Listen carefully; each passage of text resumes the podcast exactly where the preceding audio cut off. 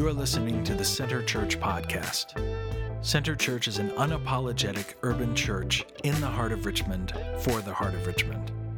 Our mission is simple to empower people towards a life giving journey with Jesus. Enjoy the podcast.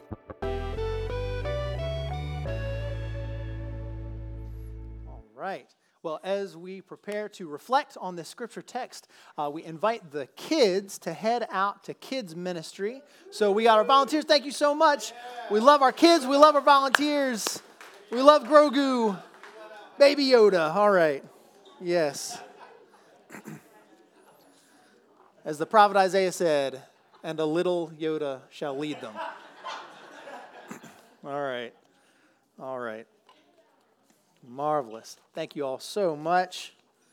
It is such a gift to be in spiritual community that values kids and has kids ministry every single week. We love it, love it, love it.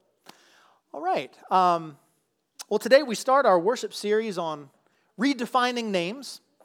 And I wonder if we might begin with a name game, a pop culture quiz of a name game. All right? We're going to do a pop culture quiz, and I'm going to ask the questions because if you were asking me the questions, I would miss them all. So uh, here's the deal I will say a well known person's birth name, and if you know this person by a more famous name, you just say it out loud. Okay? So, for instance, if I were to say Destiny Hope Cyrus, you might say Miley, Miley Cyrus. Okay. Very good. Dev, I heard you first. Big Miley Cyrus fan here. That's great. This is your game. This is your game. Okay, great. All right, you ready? Next, Reginald Kenneth Dwight. Eisenhower? Elton John! Yes, and Allison Ayler. Of course you would get that. Thank you. Marvelous. All right, ready? Ilinea Mironov. Helen Mirren. I tried to say it so you could hear it. Okay, sorry. Um, Belcalis Almanzar. Okay. No. Cardi B. Cardi B. All right. Uh, all right. Last one. Um, I'll give you a big hint. May he rest in gangsta's paradise. Artis Leon Ivey Jr. Coolio. Well done. All right. Whew. Okay, names have power. Names have power, don't they? Names can take on a life of their own. No one expected much from a Baltimore kid named George Herman Ruth, but the Yankee slugger Babe Ruth, now there's a legend, right? Gordon Sumner was an English bus conductor and then a school teacher, but it took Sting to write everyone's favorite creepy stalker anthem, Every Breath You Take, right? All right, names. Names are important. Our worship series this month is redefining names, and you may have noticed before that in the Bible, names are important.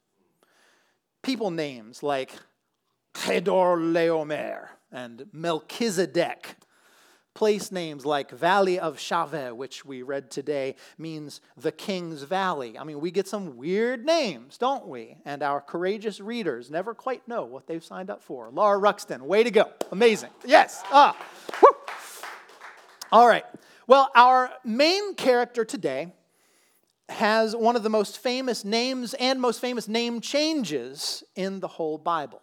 In our story, he is Abram just a few chapters later, the Lord changes Abram's name to Abraham. Okay? You may have heard this name. Abraham is the ancestor of the world's three Abrahamic faiths Judaism, Islam, and Christianity. All three traditions trace their monotheistic roots, that is, their belief in one God, back to the God of Abraham. And while the name Abram means exalted ancestor, hinting at his legacy to come, the name Abraham, Abraham means ancestor of a multitude. And here we are, part of the multitude. Names are meaningful, names are defining in the Bible. And so our name changes. So our name changes. And to be fair, our story today is not about Abram's name changing to Abraham. We didn't read that part. He stays Abram today. Nevertheless, this story is pivotal to understanding how Abram's life is beginning to change. And as children of Abraham, we can see in Abram's story how our lives are invited to change too okay? How our lives are invited to change too. So let's get into this story in Genesis chapter 14. This story, which one commentary calls the truly odd chapter in the Abraham story, which is saying something, because there are some weird stories in Abraham's story. We didn't read the first part of chapter 14. Here's a recap. Ready? A coalition of local kings attacked and defeated the cities of Sodom and Gomorrah. Now, kings in this early part of the Bible may be less like national monarchs like King Charles III and more like local city chieftains. Okay? And in this case, these local kings and their little militias banded together and attacked these two cities. They took all of the goods and provisions, and they even took some of the people, including Abram's nephew, Lot. When Abram got the news, he led the men of his house, only 318, to go after these rotten kings and their larger forces of invasion. And what happened? Abram's little crew whooped them. I mean, whooped them, routed them, ran them away. And then Abram brought back his nephew Lot with the goods and with all the other people. Okay? We're caught up.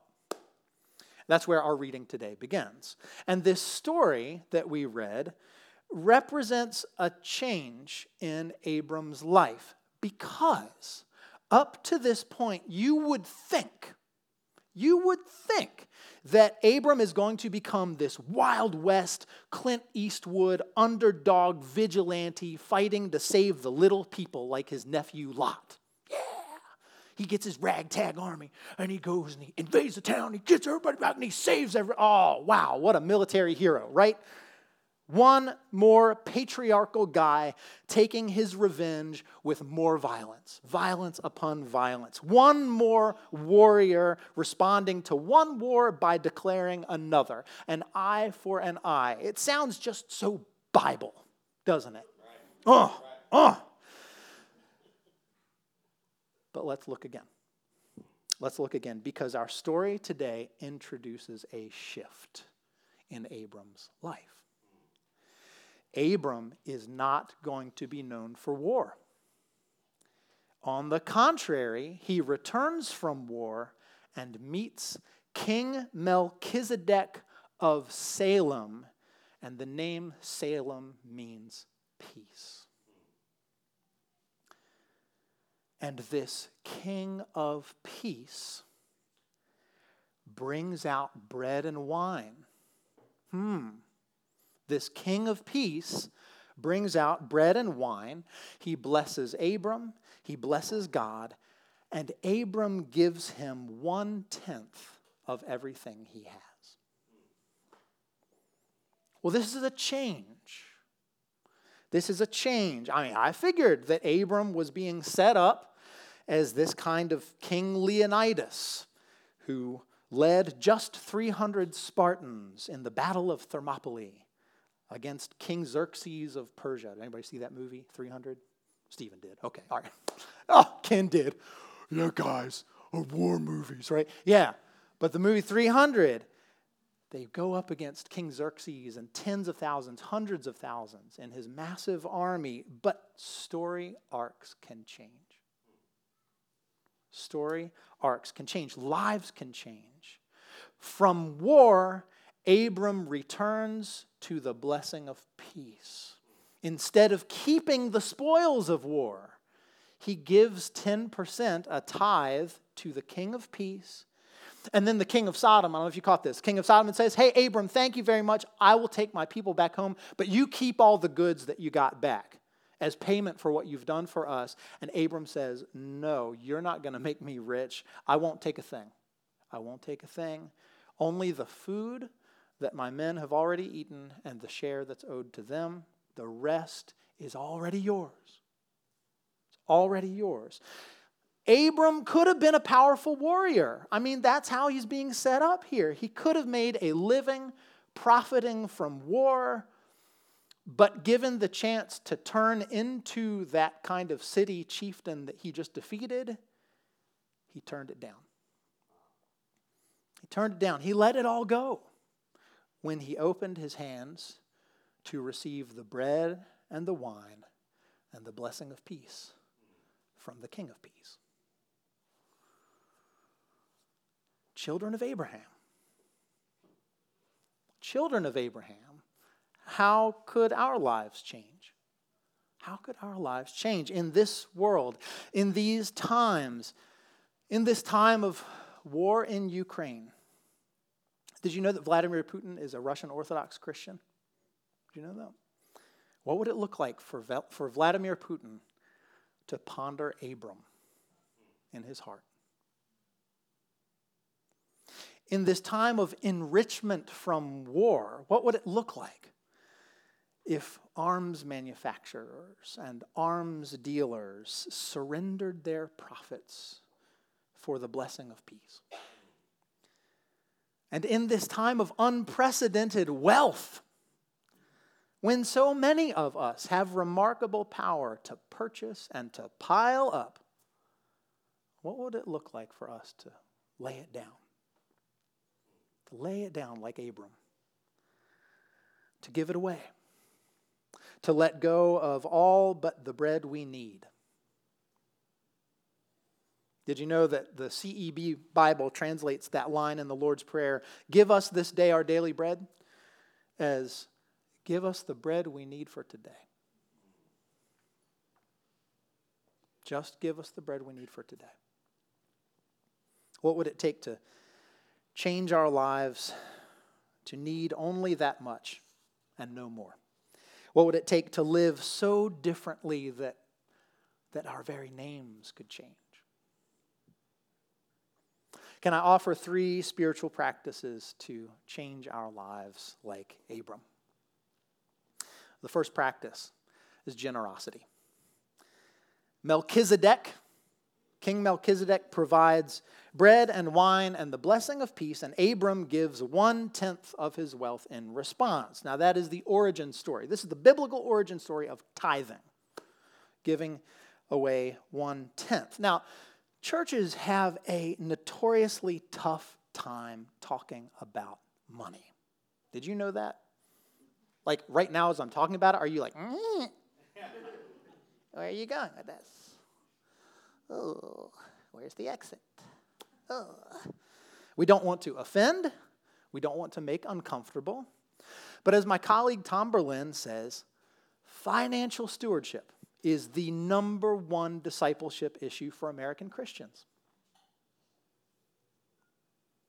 And as my spouse Shay says, and she's even wiser, she says American culture wants you to believe that money is the most important thing. And giving it away is a way to remind yourself that that's not true. Have you ever done the math? We're not going to lock the doors and like make everyone do the math and then write a check. We're not going to do that. We don't carry checks, do we? Okay. But but have you ever done the math? I mean, think about what you earn in a year. I can like feel the nervousness like ah.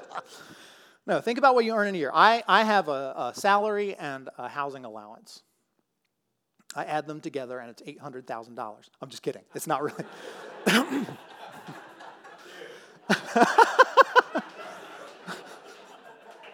I'm sorry, I'm kidding. Oh. that is not true. Okay.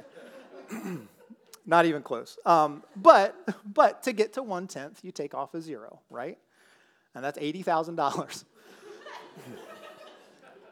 That's $80,000. Now, how can I start my annual budget with the understanding that $80,000 is mine only insofar as it's mine to give away? Right? And then there's a side question that leaves $720,000. Can I live on $720,000? It's you know, you know, right? No. that's, that's, okay. All right. Uh, I sure hope you can live on 720000 a year. Yeah. Um, Shay and I do practice tithing, um, and it has been a blessing. It, it took us a few years to get there. It did. Uh, we started at a smaller percentage, we worked our way up. Where can you start? Where can you start? As we consider the story of Abram, I, I just invite you into, I invite you deeper into the relationship between the blessing of peace and the giving away of wealth. Note that that's not the blessing of prosperity, but the blessing of peace and the giving away of wealth. I invite you to ask yourself what this community here is coming to mean in your life and what it can mean for others in our city as our collaborative community moves toward a shared identity, we're getting closer to presenting a single location for giving. That's right. Soon there will be no more confusion about oh, about picking one church name or the other to give to during the offering. It'll just be our community. I hope you can take some time to make a faithful commitment. The second practice. Second practice. Communion. In Abram's story, you probably picked up the resonance between Melchizedek, the king of peace, who brings bread and wine, and Jesus, our king of peace, who offers us his body and blood as the bread that we need for today. When we come to the table, when we come with our hands open to receive what seems so small, we are committing we are coming into the abundance of enough. When we come with our hands open to receive what can seem so small, we are coming into the abundance of enough. And it may surprise us what is enough. It should. Week by week, Sunday by Sunday, may this humble practice of Holy Communion be changing your life. That's why we do it every single week, because we want it to reshape us. And the third practice, we've talked about generosity, we've talked about just the practice of Holy Communion. The third practice is renaming. It's renaming. We know that names are important in the Bible. We know that Abram is renamed as his life changes, and, and his life changes as he is renamed. Friends, the two church councils of Center and Boulevard have been working together these past few months and we are close to presenting a new name for our community. A single name. Now, this is a big change. It's a really big change for both of the churches that first combined to form this congregation. But our lives have been changed together. And a redefining name beckons. The God who renames the saints is calling us forward in transformation. And we hope to present this new name at the conclusion of our worship series this month. Okay? It's a way forward there. Um, a side note, I this past Friday, this is remarkable. A church in Kansas City reached out and said, "We're working in refugee resettlement, and one of the families we're working with is moving to Richmond. Is your church community the kind of community that could support this family? Are we? You know, I mean, as a community together, is that, I wonder, I hope, is that something that we could do? Welcome a refugee family and take care of them, welcome them into life in Richmond. What a thing to do together. There's a lot coming before us, and and as it comes, as we prepare the way, may your hands and hearts be opened to giving generously and to receiving bread and wine and the blessing of peace. And may our lives be changing to befit a new name that will bless a multitude.